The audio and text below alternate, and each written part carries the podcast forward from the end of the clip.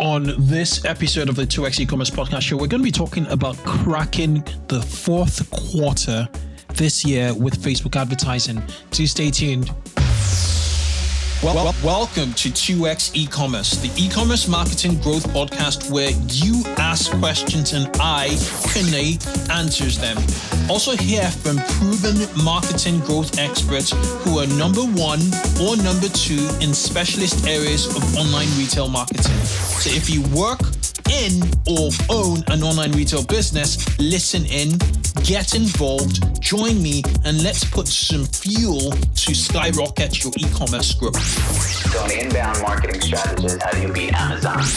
Natural search and our search engine position is critical to the customer flow through the website. I personally would not have an account process interrupt checkout flow at all.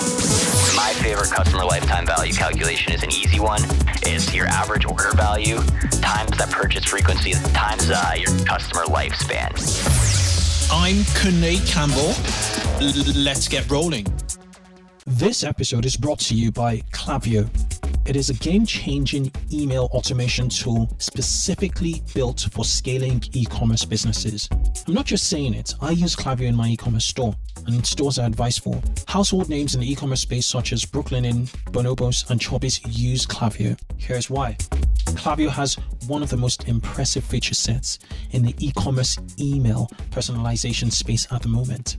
Besides the one click setup, Klaviyo's Pixel tracks visitor behavior to help you set up highly effective custom email funnels. Klaviyo also offers pre-built autoresponders for cart abandonment, upsells, and win-back campaigns. Klaviyo's most game-changing feature is its Facebook Audiences integration, which helps your email list to sync up with your Facebook ad campaigns. So, as you continue to scale up your store, Klaviyo will help automate a lot more sales. Try Klaviyo today on klaviyo.com, spelt K L A V I Y O.com. Hi, guys. Welcome to the 2x e commerce podcast show. And today's episode is super exciting because, you know, my guest has been here exactly three years ago. And um, if you rewind back to episode 29, yeah, that early, he was the genius behind the Lost My Name brand that grew to about $26.5 million in 18 months through Facebook advertising primarily. The Lost My Name brand has changed to Wonderbly, I believe, and it was like a personalized children's book. And um, yeah, he he he he started Facebook from the early days. Um, he's worked in not just Facebook but marketing in the UK in general. He's, he's an award-winning um, I don't know what BIMA stands for, but it's like a marketing association. I think it's British.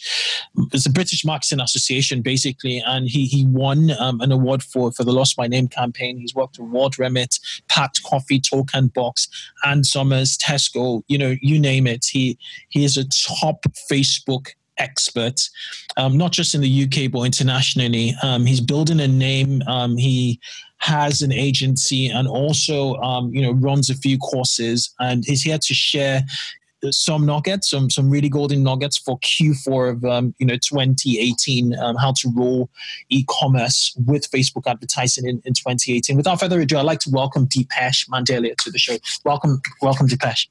Hey, how's it going? Great to be here. Great stuff, great stuff, great stuff. Um, I, I introduced you, but you know, could you just introduce yourself in, in less than a minute, and then we'll jump right into the show. Yeah, absolutely. So right now, um, everything I'm doing is concentrated into Facebook ads. So I've been running Facebook ads for six years now. First, in, first 18 months, I would say I failed at it and then found a winning formula. As you mentioned, it lost my name. And then since then, I've been helping other companies out. So I've actually been in marketing for 15 years now, ecom specifically since 2005. And really, what I'm working on now is how can I reach more and more people to improve their businesses through Facebook ads. So, as you mentioned, I run the agency. I also do some kind of coaching and um, training as well. And also, I work directly with Facebook as well. And it was actually Facebook that gave me the impetus to start this journey last year and move away from contracting and actually try and support more and more people with Facebook support. So, everything I'm doing right now, um, I, I have a mentor at Facebook, and they're supporting me in really getting the message out there of getting Facebook ads to work better for companies and in that, my name is also growing. So it's a kind of win win for everyone. Uh, that's, that's amazing. I have to say, you are a hard worker. You have a lot of grit. Um, I follow you on Facebook, um, both your group and um, you know your, your your page, and your you know we're friends on Facebook, and you know you're there you're always you know there at the same time you're working which is amazing. But what i want to rewind back to is your decision to move into facebook full time because i know you've been involved in in in, in seo you've been involved in cro you, you have been involved in marketing you, you you know and, and you've won an award you know awards in around marketing general marketing or digital marketing. Why facebook? Is is facebook the the major opportunity in marketing now to explore, or um, do you think otherwise? So really, right now, I don't think there's a marketing platform out there that's better than Facebook, and that's really why I've decided to just go deep into this. So you know, I, I did affiliate marketing 2011, 2012 created um, a big revenue stream through that. And that was through SEO and content at the time. And actually, SEO was a gold mine. It really was mm-hmm. until until Google changed the game and made it a lot more difficult. I was then kind of switched between paid search and some other channels, and you know, spending significant sums on paid search. But when I found the winning formula within Facebook, one of the things I realized is, you know, Facebook is an all-encompassing marketing channel.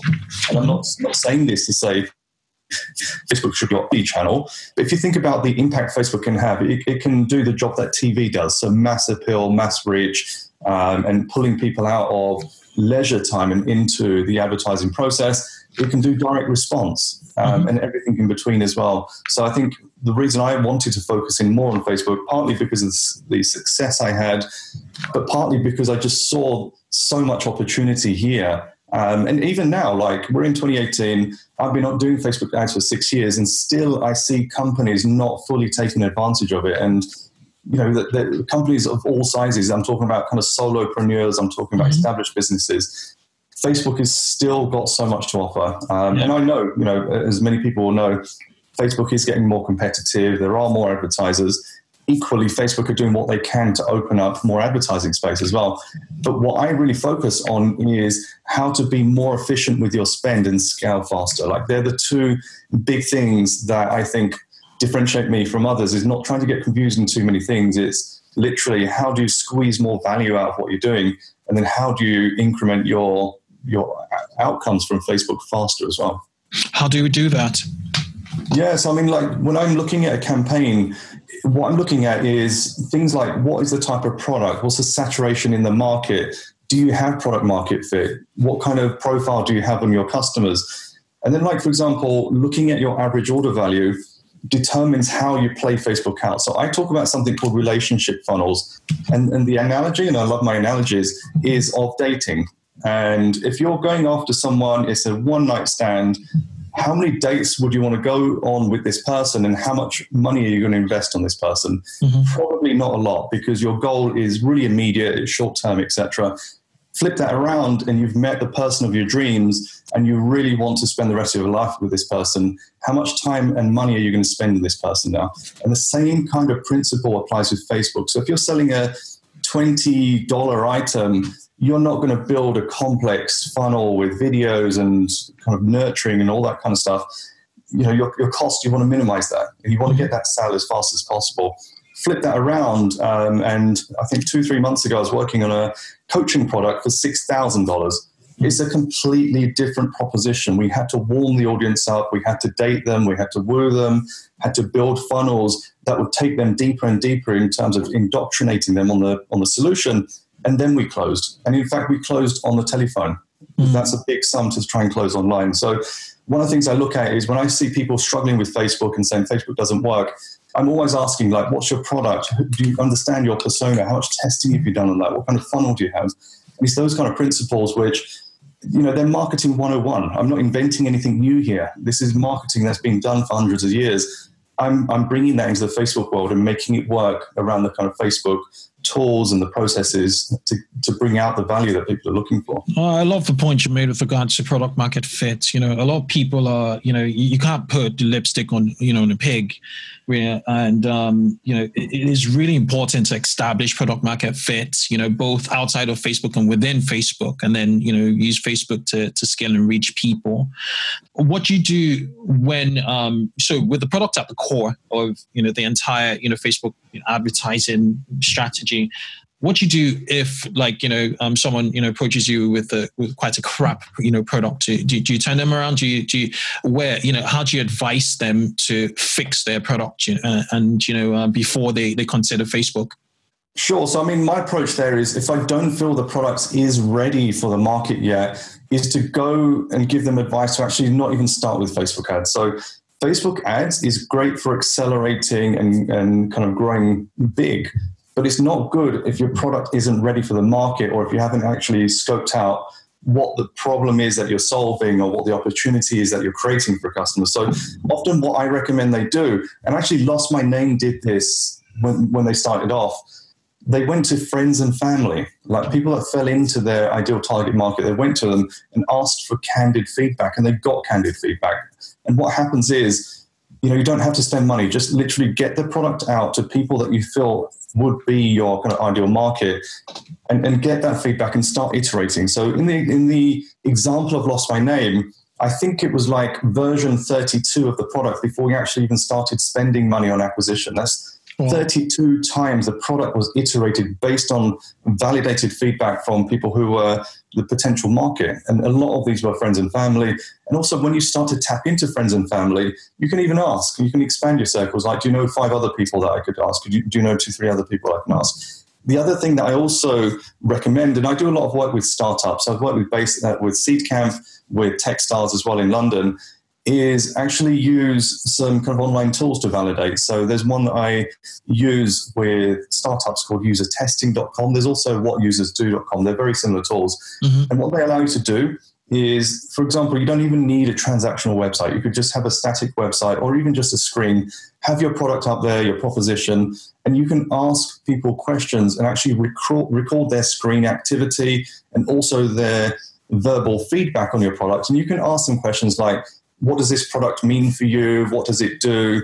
Would you be interested in it? How much would you pay for it? And all that kind of stuff. And you can actually get some real, real fast and validated feedback on your product before you even spend money on acquisition. And, and this is where I see a lot of problems where when people are using Facebook ads to drive traffic, there's too many variables to determine what's going wrong. Like, is it the product's not good enough?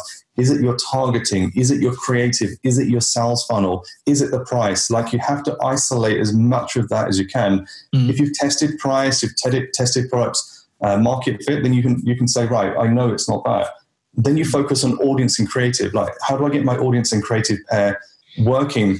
And then when you get the traffic into your website, then you can squeeze your sales funnel. And so that's kind of something which I try and teach people. Like, you know, in, in the agency world I get lots of inquiries from people who are not a great fit for us. And actually, we've, we've repositioned ourselves to an agency that are here to help companies to scale up, that are established with a product, with some research on the market, actually with some traffic already.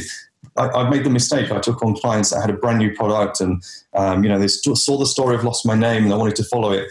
But what mm-hmm. people often miss out is behind the story, there are many sub stories. 18 months of product iteration that Facebook, uh, that Lost My Name went through, is often hidden because people see the mega growth that we did afterwards. No, you're, you're absolutely right. If, if you look at the the last um, you know five years, or last ten years, you know there's been a wave of direct to consumer, you know success stories. The Caspers, the Lessers, the Mahabis, you know um, all these brands that have scaled significantly with Facebook advertising. But as you said, there'd been a lot of behind the scenes you know work on you know iterating their product and you know finding product market fit outside of Facebook, and they just came to Facebook and they killed it, absolutely killed it. While some people just start businesses and, and, throw it into Facebook and expect you know magic or, or silver bullet. which, which is crazy and ridiculous. Okay, let's talk about Q4. You know, um, you, you posted something on Facebook, and that I just said, you know, I have to talk to you. I have to bring you on the show to talk to you. And mm-hmm. um, so Q4 e-commerce. This is July. People will be listening to this in July. We're recording this in July. What should we be doing? How should we be prepping up for Q4? So there's many challenges in Q4, um, not just from a Facebook point of view, just generally. Like a lot of e-commerce companies, 70% or around that mark of their revenue is actually allocated into Q4 because that's the Christmas buying period and holiday sales and things like that. And what I find, I guess, kind of worrying looking at some of these companies, and I've done lots of consulting for e-com uh, companies, is that the planning often starts too late or the testing starts too late.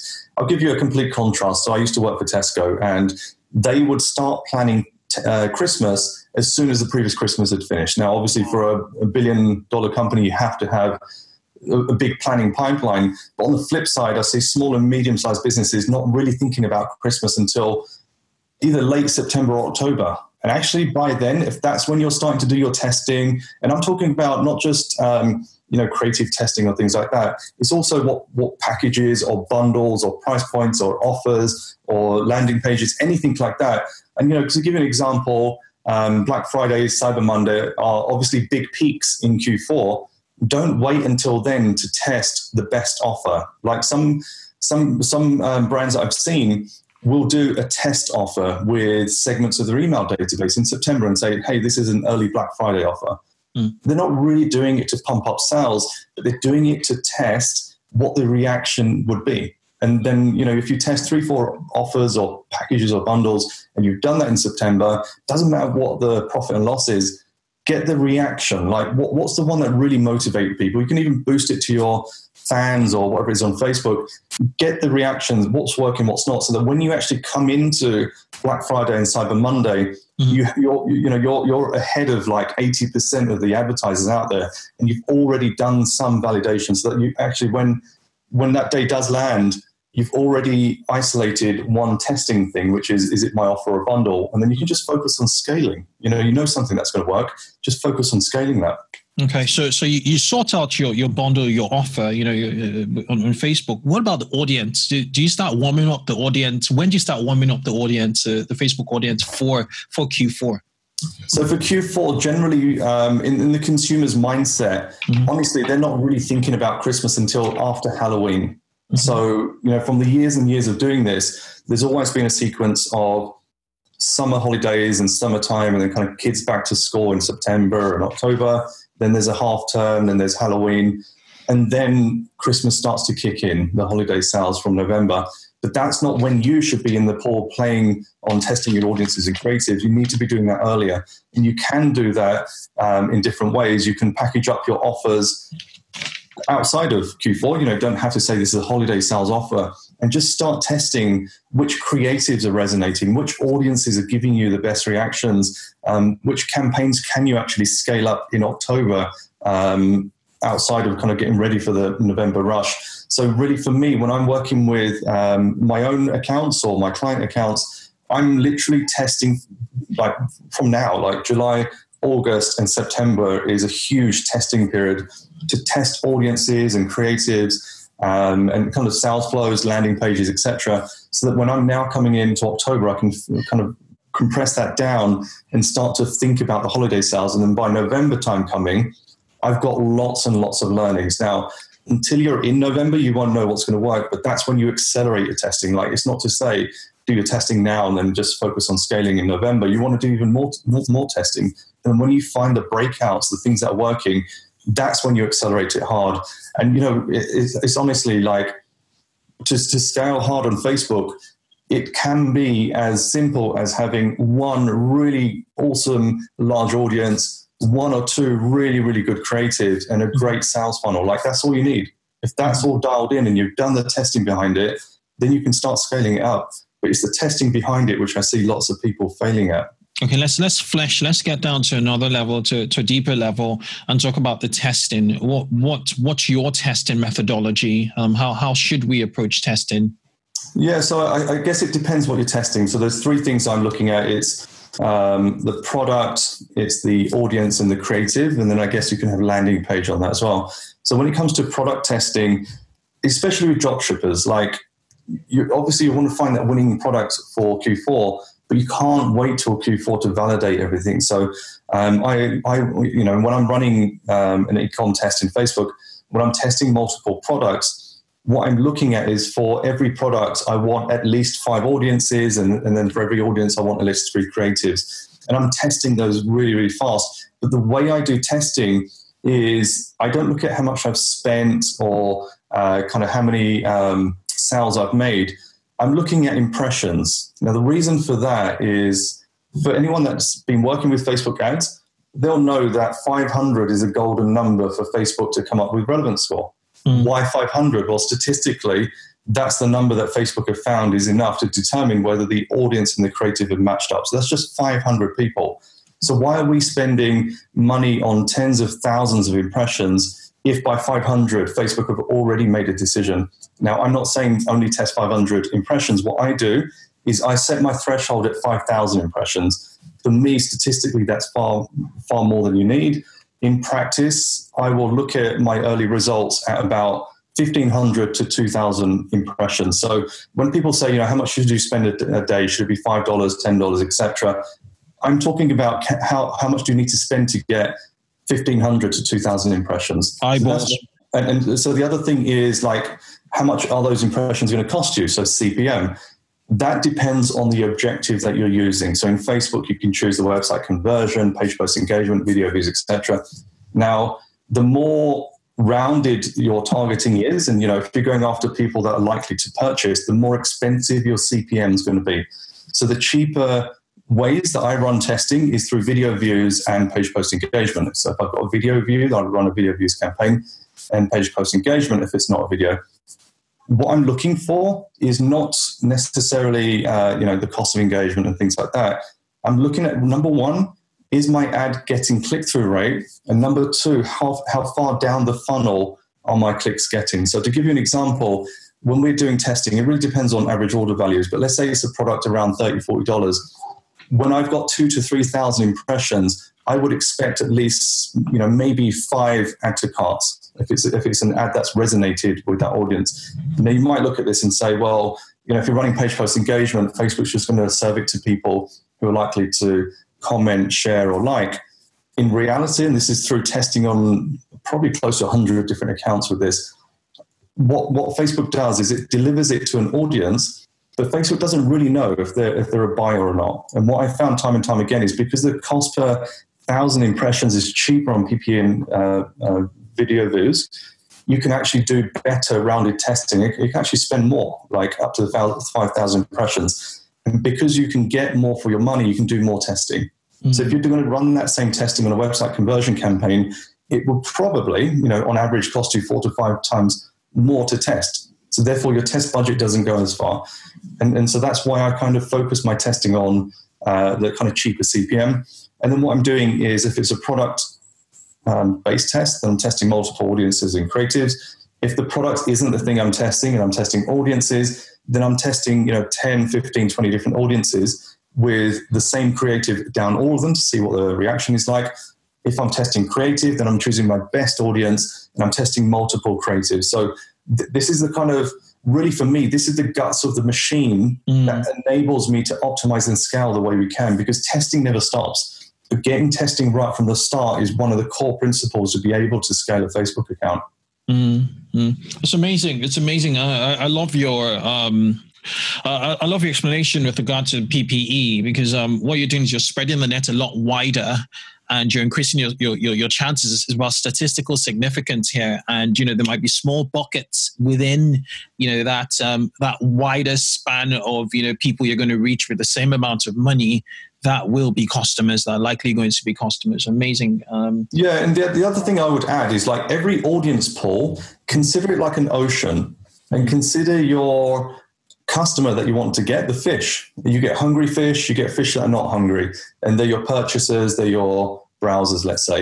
Mm-hmm. The the ocean is full of boats. Your boats are your ad sets, and where they're placed in the ocean depends on your campaign objectives. So if you're going for website conversion, your boats are going to be positioned around the hungry fish. If you're going after page post engagement, they could be positioned anywhere on the ocean, but they will be positioned where there's more fish. They may not be hungry, but if you throw in a really good hook, your, your baits for the fish, um, and, and you've done your interest targeting or your lookalikes well, then you will get closer to your prime audience. So the way I look at it is when you're throwing ads at your potential customers, that's like throwing hooks into the ocean. Mm. And often what happens, and this is another thing that people don't always understand, is when you launch an ad or an ad set, Facebook will apportion it to part of the audience. So let's say you've got a million or 10 million people in your audience. What's the chance of Facebook immediately finding the best part of the ocean? It's actually fairly small. Mm. So, what I often do is, even if an ad set has failed, even if an ad has failed, I might test it two, three more times by just duplicating it. Because what that does is it puts the boats and the hooks back out in the ocean and just tries a different part of the ocean. And actually, I've found some success there where you know audiences I thought would work didn't initially, or or creatives I thought would work didn't work initially. And actually, when you retest them, literally just by duplicating, you're cancelling out any history behind that. You're throwing it back into the auction sometimes it works as well. And like one of the kind of um, tips on scaling is also um, even if you're struggling for creative, you can duplicate the same ad three, four times in the same ad set. And more often than not, you'll see different performance. And you'll see this come out because even though it's the same ad set, it's the same creative, that creative is getting served to different people in different auctions. And you'll see different results coming through as well. Absolutely, absolutely. That base is a million. So you know, um, Facebook would just you know um check and check with with with different groups of people. Amazing. I mean, okay, so again, I love what you just said about um, you know the hook and the bait. You know the, the, the metaphor you use there, and you know liking it with your creative and your offer.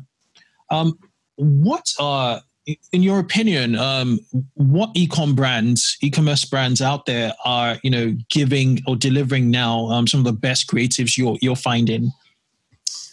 That's that's a tough one because I'm super super critical. Um, I, I, honestly I can't think of one e-commerce brand that I think's absolutely killing it off the top of my head. I think one of the challenges I also have is because I do a ton of testing on Facebook my news feed is, you know, as far as ads go, it's a bit, it's a bit of trash because um, I get so many different ads getting served. But you know, if I'm thinking of a kind of theme, it's the ads that don't make it feel like it's an ad. Like that's the thing that I always try and push home is if I look at an ad, it's really interesting. It really kind of hooks me in. That's the kind of ad that I want to create. Like you, you look at your newsfeed, and sometimes you look at a, an, an ad in the newsfeed and it looks too polished or it just looks blatantly like they're trying to sell me something, then you know you're putting people off. I remember Facebook did a talk actually, I think last Q4, and they did this actual test with us in the room, and they said, "Look, uh, we're going to show you some newsfeed posts. Tell us which ones are ads."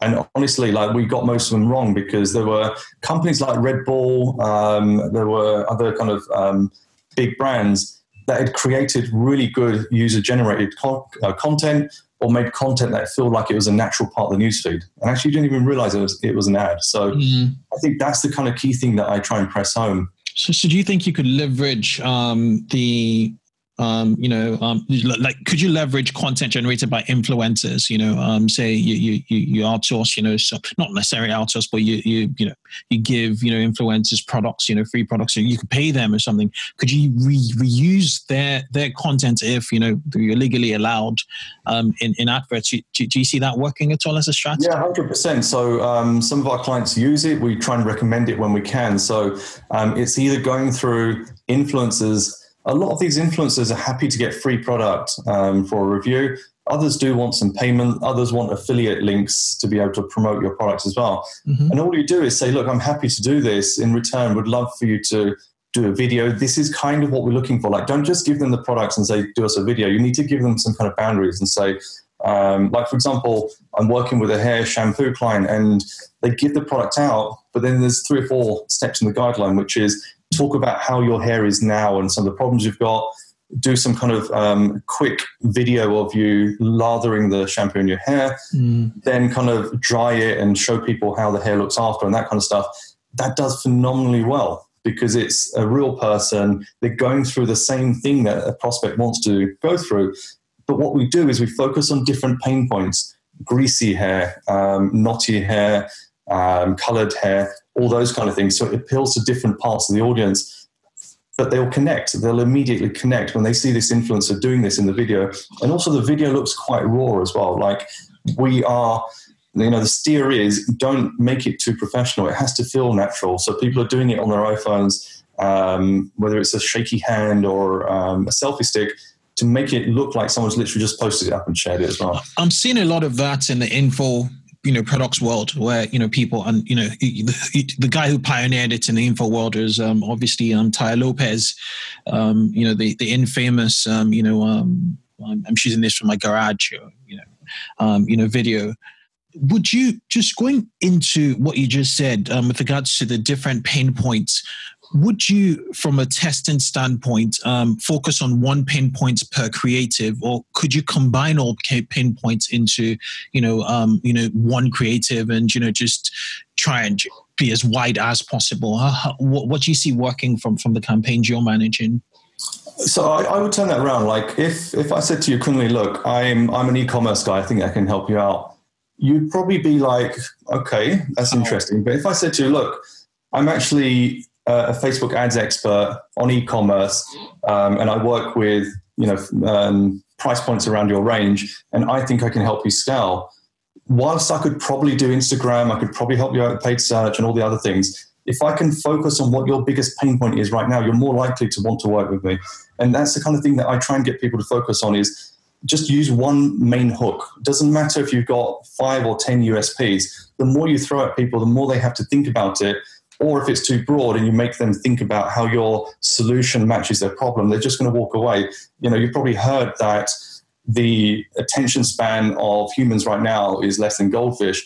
It's even less in the newsfeed. Like there's three things that I get people to focus on the newsfeed Number one is to get people to stop scrolling. Like literally, you can have the best video, the best copy, the best product. If someone doesn't stop scrolling, it's a complete waste of time. So that's your first challenge. Number two is then engagement. And engagement for me um, is a combination of you know having a good creative to get them to stop and take notice, and it has to be relevant. But the first two lines of your copy and also the kind of um, description and area below the image are the next things that people look on, and they have to really connect so so quickly. Then once you've got them engaged, the third thing is you need them to take action, whether it's to engage in your video so you can create a custom audience or click your link so they can go and visit your website. Mm-hmm. They're the only three things that matter. And so what I try and get people to focus on is how do you get your audience to stop, take notice, and take action? You do that by li- uh, really cutting out any kind of attrition. Don't make them think too much, but keep it simple and keep it direct. If you try and put too many things into your message or ad copy or video, it's going to overwhelm people. You know, people don't want to invest their time in trying to understand your proposition. You know, if you look at a lot of the viral videos that drop shippers put out, they're very to the point. They've got a really viral video. It's quick, it's catchy, it gets to the point, and it just hooks people in. And it's mm-hmm. that kind of thing that you have to focus on. So I would always say, hook them with one key aspect of what you're trying to do. If you then explain a few extra points, you know, further down, that's fine. But just try and find the one angle and one hook per ad, and then test them. Because also in any given audience, they're not all going to react to the same thing you know that you have to put these different hooks into the ocean and, and the different bait will catch different fish okay so so how do you stop them you know scrolling? Um, what techniques what, what, one or two three techniques do, do, do you have? Uh, do, you use collar or you know um, how do you grab them uh, first? I mean, we're talking milliseconds here right? That's right. Yeah there's quite a few techniques. So um, one which i like to use but i don't want to overuse is even just going into black and white. Like if you scroll wow. down your news feed um, that is so out of place and I know I talk about trying to blend in, but sometimes you know what that takes notice as well. Wow. But if you do that, you have to absolutely make sure that you can hook them in the copy really quick and the image is relevant as well. Um, the other one is also popping the colors. So, for example, if you take an image and you just increase the contrast, like I had an ad for um, a kind of fitness product, and there was a lady who was lifting some weights, and she was wearing, I think she was wearing white with a kind of yellowy background or kind of natural sunlit background. We increased the contrast so it literally looked orange. and, it, and, and that got people to stop scrolling and actually look to the product, etc. Um, also, if you're running video, like experiment with the thumbnail. I see so many videos where people just choose a default video and they're not even testing thumbnails. Like if someone doesn't stop and view that video, then your video is wasted as well. Um, there's other things like um, using images that are related but also slightly different to maybe what they're looking for as well. Mm. Um, or, or kind of, I'm just trying to think of some of the ads that I put out, like from my own brand, where I put an ad out, but it's me in a kind of different environment that maybe it's, you know, they'll, they'll see someone, but I'm in a kind of environment that just tweaks a bit of interest, I think. So mm. there's lots of different angles, either in the photography, the picture, the uh, kind of stock images, if you want to use those, which I mm. recommend you don't, the contrast, the color. Um, and, and, you just need to experiment with what's going to work for your particular type of customer. Um, and yeah, just test it. So, so, this sounds like a science and an art. Um, what how do you approach it in your agency? Do do you you involved in you know in creatives, or do you, do you work with with um, you know media planners, or do, do clients just supply you with creative um, based on your guidance on like you know what you just said? Um, it's it's a fine balance. And what do you do when you're not very happy with the creative? Yeah, it's, it's really d- difficult because as an agency, we we're bound by brand um, guidelines, content guidelines, etc. So in some cases, you know, we can't do some of this experimentation. But like even from example on my affiliate sites, on my ecom sites, that's where I love to experiment and love to test, and I will try and bring these back to clients. Some of them are like, yeah, let's absolutely give it a go. Others, you know, they don't want to tarnish their brand. That's absolutely fine, and we have to work within those controls. But you know, for a lot of people that I work with, they own their own businesses or they're solopreneurs or small to medium sized businesses. Mm-hmm. They're able to take more risk. And my argument is always, if you're getting results, you know, a lot of these companies, not, not even established brands, yet brand guidelines are an important thing. I'm like, results come first. Like, build your revenue before you build your brand. You can't start a brand new e-commerce store, and you know, even if you're having 10k a month in sales, that's not a lot. Mm-hmm. Build up your revenue, build up your following, and then worry about your brand and your positioning and things like that. Makes sense. Makes sense. Makes sense. It's it's a fine balance, you know, and um, the, you, you're more nimble the smaller you are, you know, to, to experiment and take take risks. Absolutely. Uh, amazing, amazing stuff. Okay, um, so yeah, it's so it, sounds to me like the pillars and testing really audience, product, and you know your offer, your your creative. Um, then um, beyond scaling, you know, beyond the testing, you know, um, when we're in Q, so you, you test in Q3 for Q4. What about the scaling in Q4? Uh, you know, come November, you know, when everybody's prepped up, you know, um, Black Friday is around the corner, Cyber Monday is there. You know, um, how do you start to, you know, should build momentum and scale for for just that short window of about three, four weeks? Yes, I mean, like for example, Black Friday is a great example because it's one day of the year that sales are just absolutely magnified. So what I'm doing there is doing really fast testing. Like this is so hands-on, and what I'm doing is looking at early opportunities to see where, for example, my click-through rates, my conversion rates are doing well, and then scaling that fast and testing fast. So, for example, one of my scaling techniques to go really fast is to make duplicates of the same ad set. Now, what I would be doing is prior to this, I'd be doing lots of testing on manual bid so that I know by audience what kind of manual bid ranges I need to be aiming for.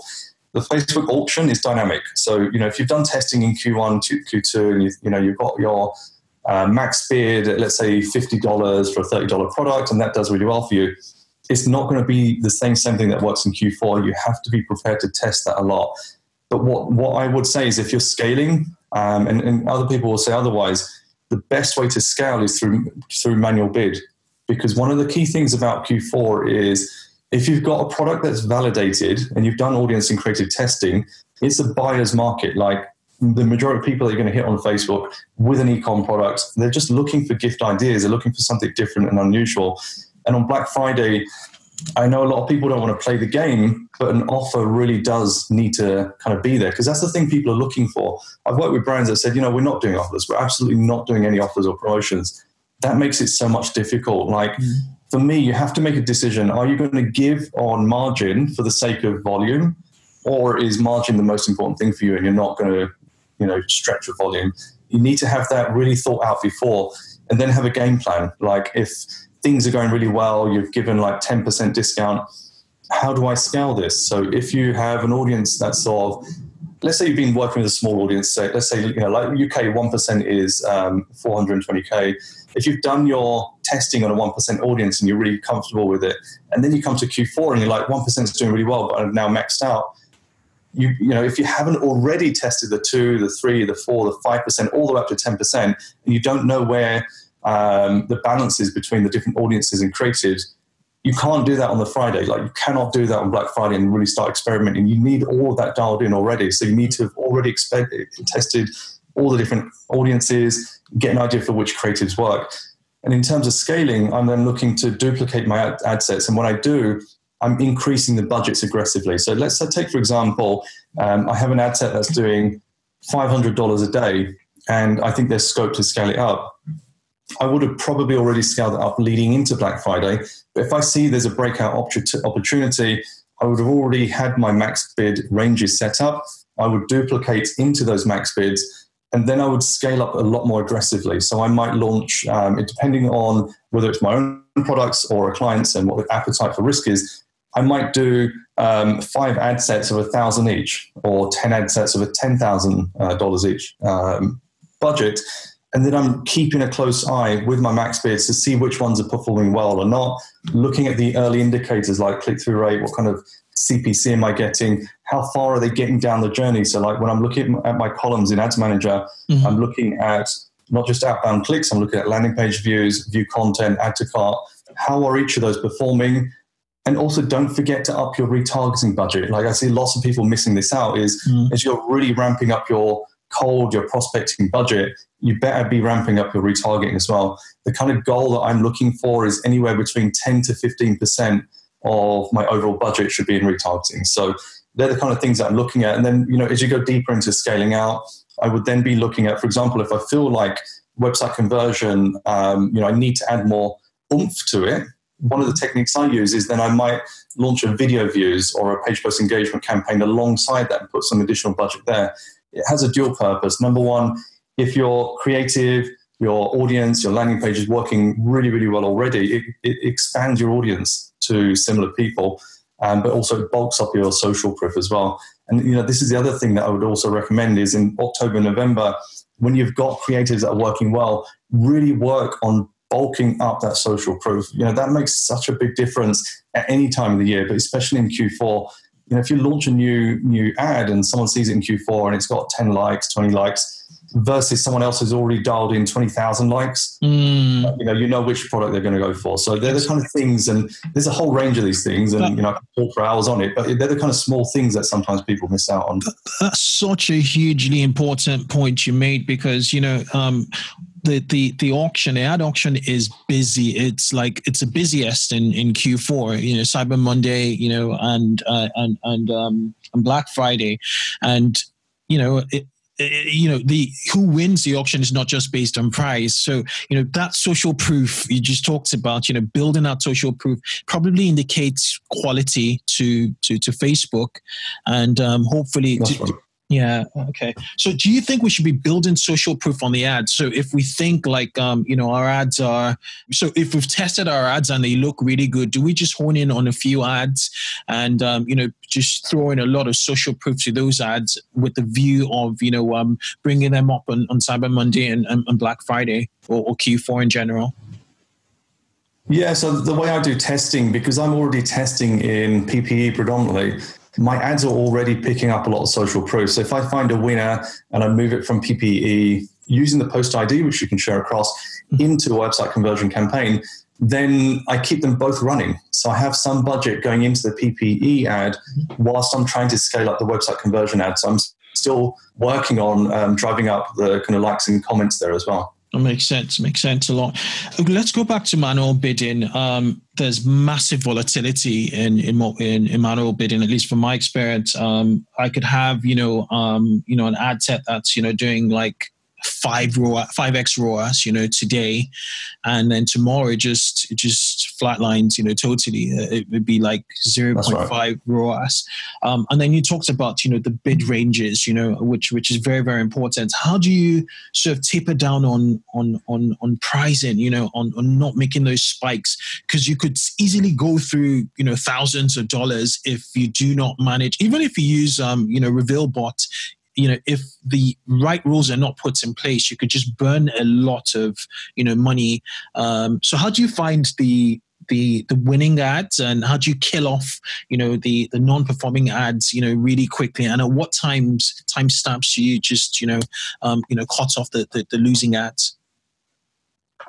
Um, from so one of the biggest yeah i mean one of the biggest challenges i have on every single account because every single account is unique and kind of audience and how the, how everything's reacting is trying to find the best early indicator of success. So, for example, um, more often than not, I'm looking at the cost per add to cart. Like if my cost per add to cart is within a certain range, then I know it will bottom out to giving me the CPA I want. So, for example, if I'm running multiple ad sets and you know I know that after 5,000 impressions, I should have at least X number of add to carts in my website conversion campaign then I also know, just based on history, what my cost per add to cart should be to give me a good CPA. Then I'm using that as a, as a boundary to pause ads or ad sets um, or, or, to even scale up as well. So um, that, that's kind of the thing that I try and really, really hone down is to get the best early indicator of success. Now, if you've got a low ticket item,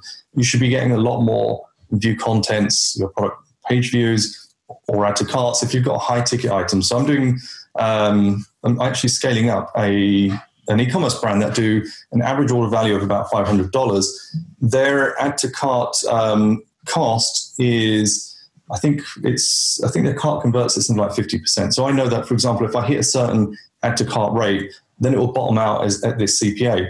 But they don't get as many add to carts as I would need. So I actually need to allow for more impressions, more budget to be spent to get me to a level of confidence Whereas if it's a $20 product, I know I can get there a lot quicker. So it's kind of understanding how long does it take you to get a significant number of add to carts to make a call on the cost per add to cart. Then I use that as an indicator. So, you know, if you're, if you're balancing performance on purchase and CPA and ROAS, you need enough conversions to make that happen. If mm-hmm. not, then work slightly up the funnel and figure out what your early indicator is. Now, what I would stress is with, with things like cost per click, it doesn't mean where the cost per click is low that you're winning because sometimes when you're bidding in higher higher value auctions you will actually pay more on your cpm and therefore your cost per click.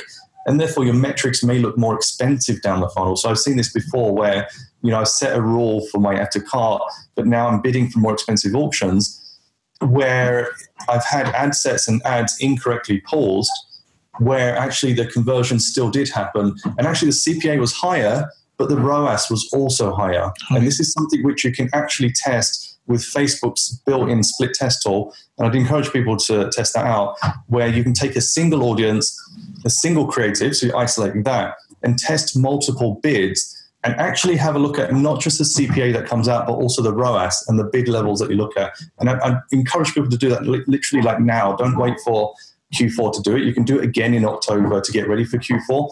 But the split test tool, I think, is an underused way of you know scientifically splitting an audience by your bid levels, actually seeing how they react and what kind of CPA and ROAS you're getting out as well. And then you'll, you'll get an idea for your kind of lead metrics like your cost per add to cart, cost per initiate checkout, cost per view content, etc. Nice one. Uh, definitely, you know, um, guys, listen, you know, try try the split, you know, split test tool ASAP. Thanks, Depesh. All right. Um, yeah so yeah this is this is amazing amazing stuff okay um being respectful of your time um depesh is there any other point around you know facebook q4 and e-commerce you we haven't talked about I, think the other thing we haven't touched on is Instagram. So, mm. like, if people have not already tested on Instagram, number one, Instagram stories, and you know, if you're if you're not there, Instagram stories are a kind of um, 15 second video segments. You can also do carousels, but generally it's the kind of swipe down feature where you can have a story and you lead people on a journey. the, the, the big opportunity here is the CPMs and the costs are lower here because there's more inventory and fewer advertisers. Mm-hmm. The second part is the journey from Instagram, it suits the shopper experience because Instagram is, as a visual platform, is better, kind of more eye pleasing and stuff as well. You can be a lot more creative with your creative. But what I would stress is if you're taking someone from an Instagram story and into your product page, you're missing out a big part of that journey, which is actually just to warm them up through your landing page as well. So, uh, for example, we had a client where they did the swipe down, they took it to a blogger review page, and then the blogger talked about the client, then the, the link went into the client site. And that, that converted amazingly well because when you're swiping down from Instagram, you, you, don't have enough real estate to really push a kind of key message or do much with video and things like that. However, if you can get that placement to work, that's definitely worth looking at.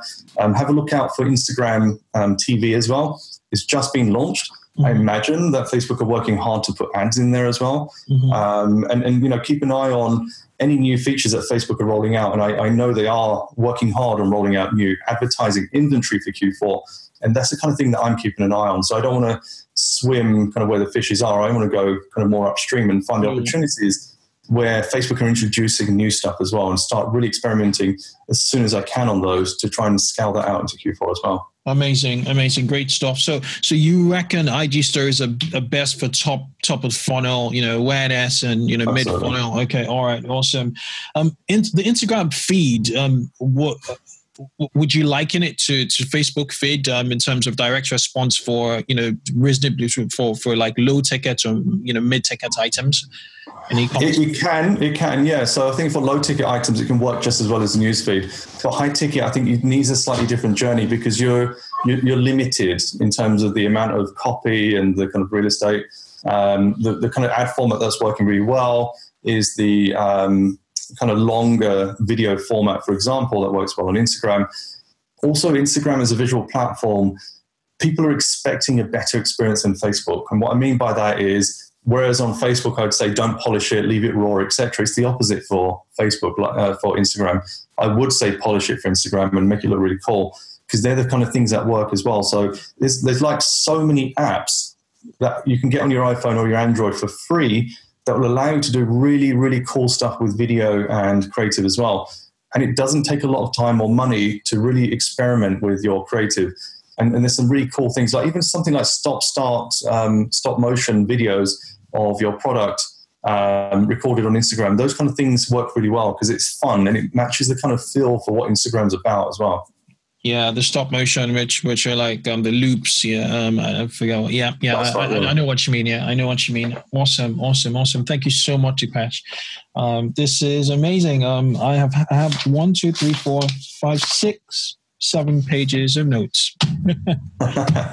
okay, right. Let's talk about your course. I'm super excited about your your course. You, you have two. You have the the playbook, and then you have the e-commerce Facebook advertising course. Could you shed some more light on on on on, on you know their structure, the curriculum, what to expect? Yeah, so so it's interesting. Like um, you know, if you go back eighteen months, I never had a plan to start a Facebook ads agency. That happened, and as, as I was kind of getting deeper into agency world and recruiting people up. I needed to train my team up, and I wanted to actually find a plug and play course on the market. Couldn't find one. Ended up developing all this material for my team, and then I figured, actually, this is really good. Like, I wonder if other people would be interested in it. I launched it in alpha, got some great feedback, launched it in beta, finessed it, improved it, and then it went live kind of end of March, April um, this year. And the, the, feedback has been like, for me, it's been phenomenal. It's been really humbling to know that actually the stuff I know that works and I've used is actually applicable and working for other people. Like, that's the hardest thing. I can be an expert at something, but if you can't persuade or you can't teach it to other people, um, you know, you, are keeping your genius to yourself, and, and, that's really, really hard. Like I can't, if you if you've done training courses and stuff before, it's really, really hard to get your thought process is, into a place where it's structured and it makes sense for other people and other people with very different backgrounds. You know, like I would say, you know, you touched on art and science. I, I'd say that my left and right brain is fairly balanced. Like I'm as creative as I am technical. There's lots of people that are non-creative, lots of people that are non-technical, and actually trying to build something that appeals to everyone is really, really difficult. but I have that and I've validated that, and it makes me super kind of happy that I can actually do that. What I did was to create a playbook program, which was literally everything that we use in the agency.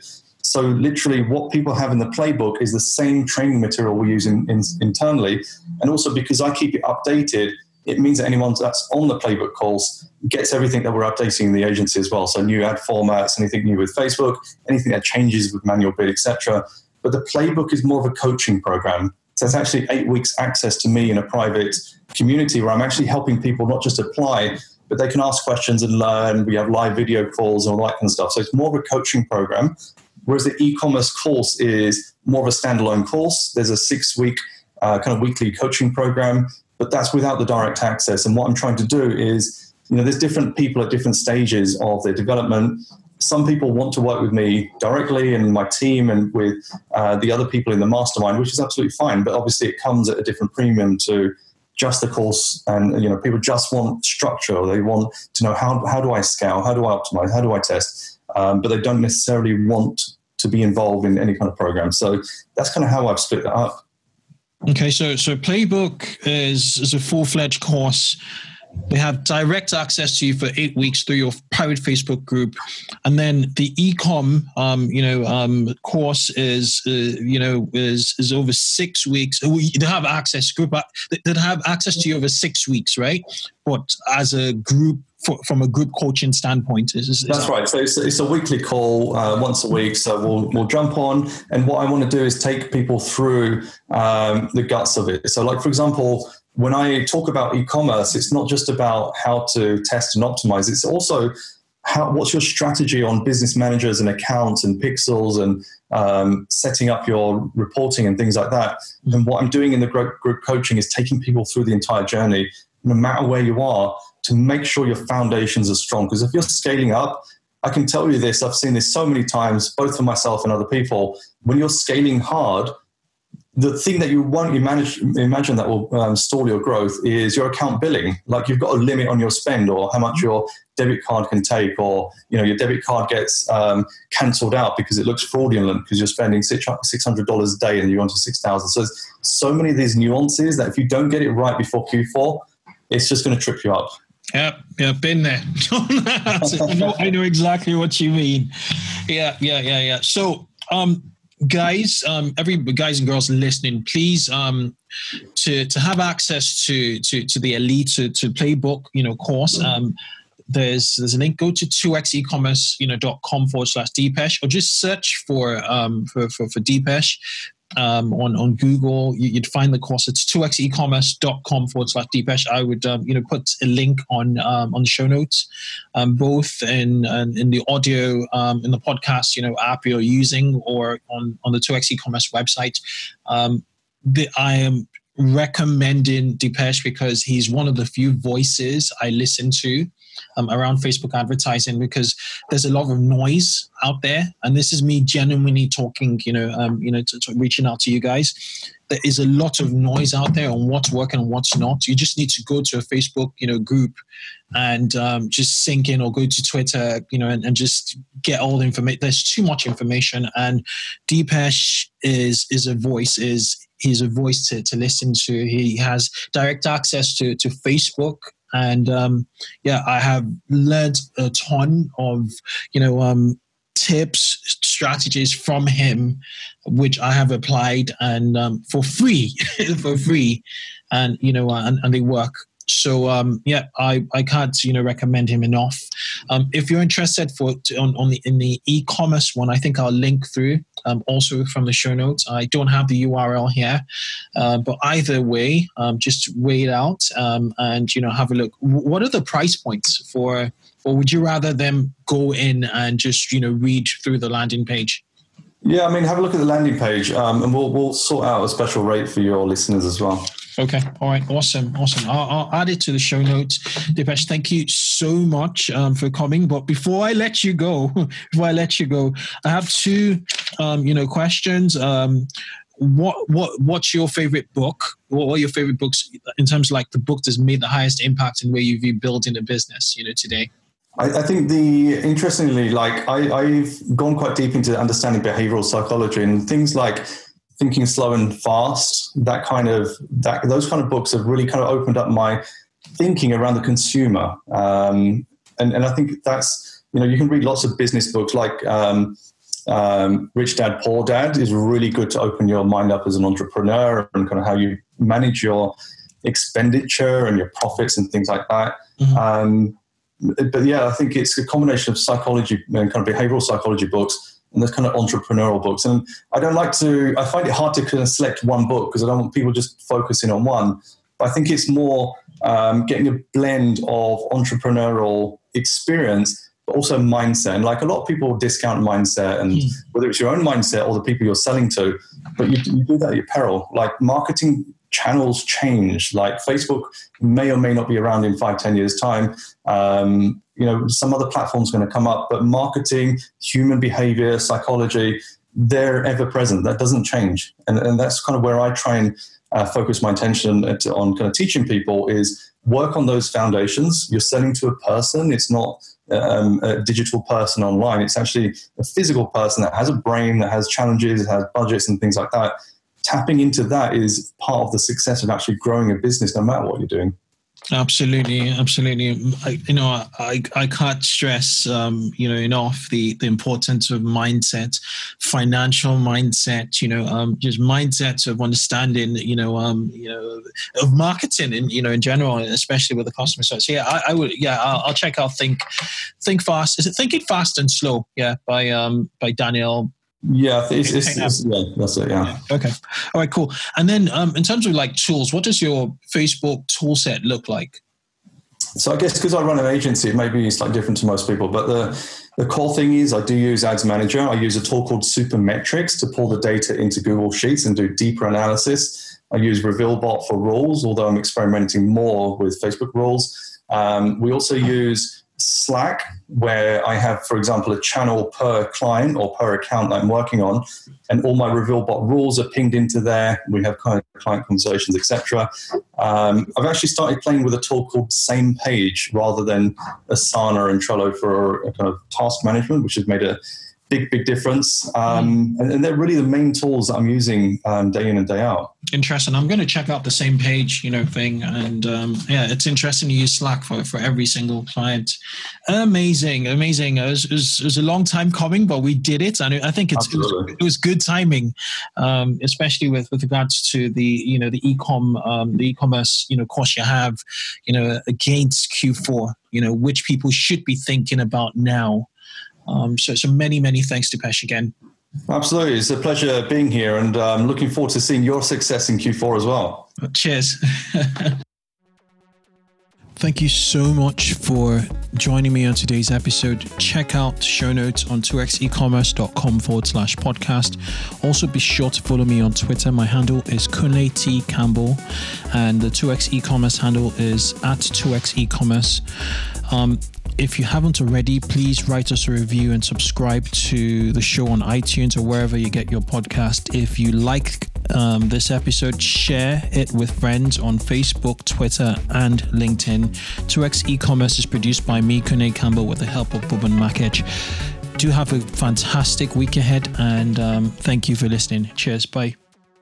So that was a wrap on this week's episode of 2x e-commerce. Remember, you can catch me every week and also send your questions and comments on Twitter using the hashtag 2xecommerce. Keep yourself in the loop by subscribing to this podcast on iTunes or your favorite podcasting app.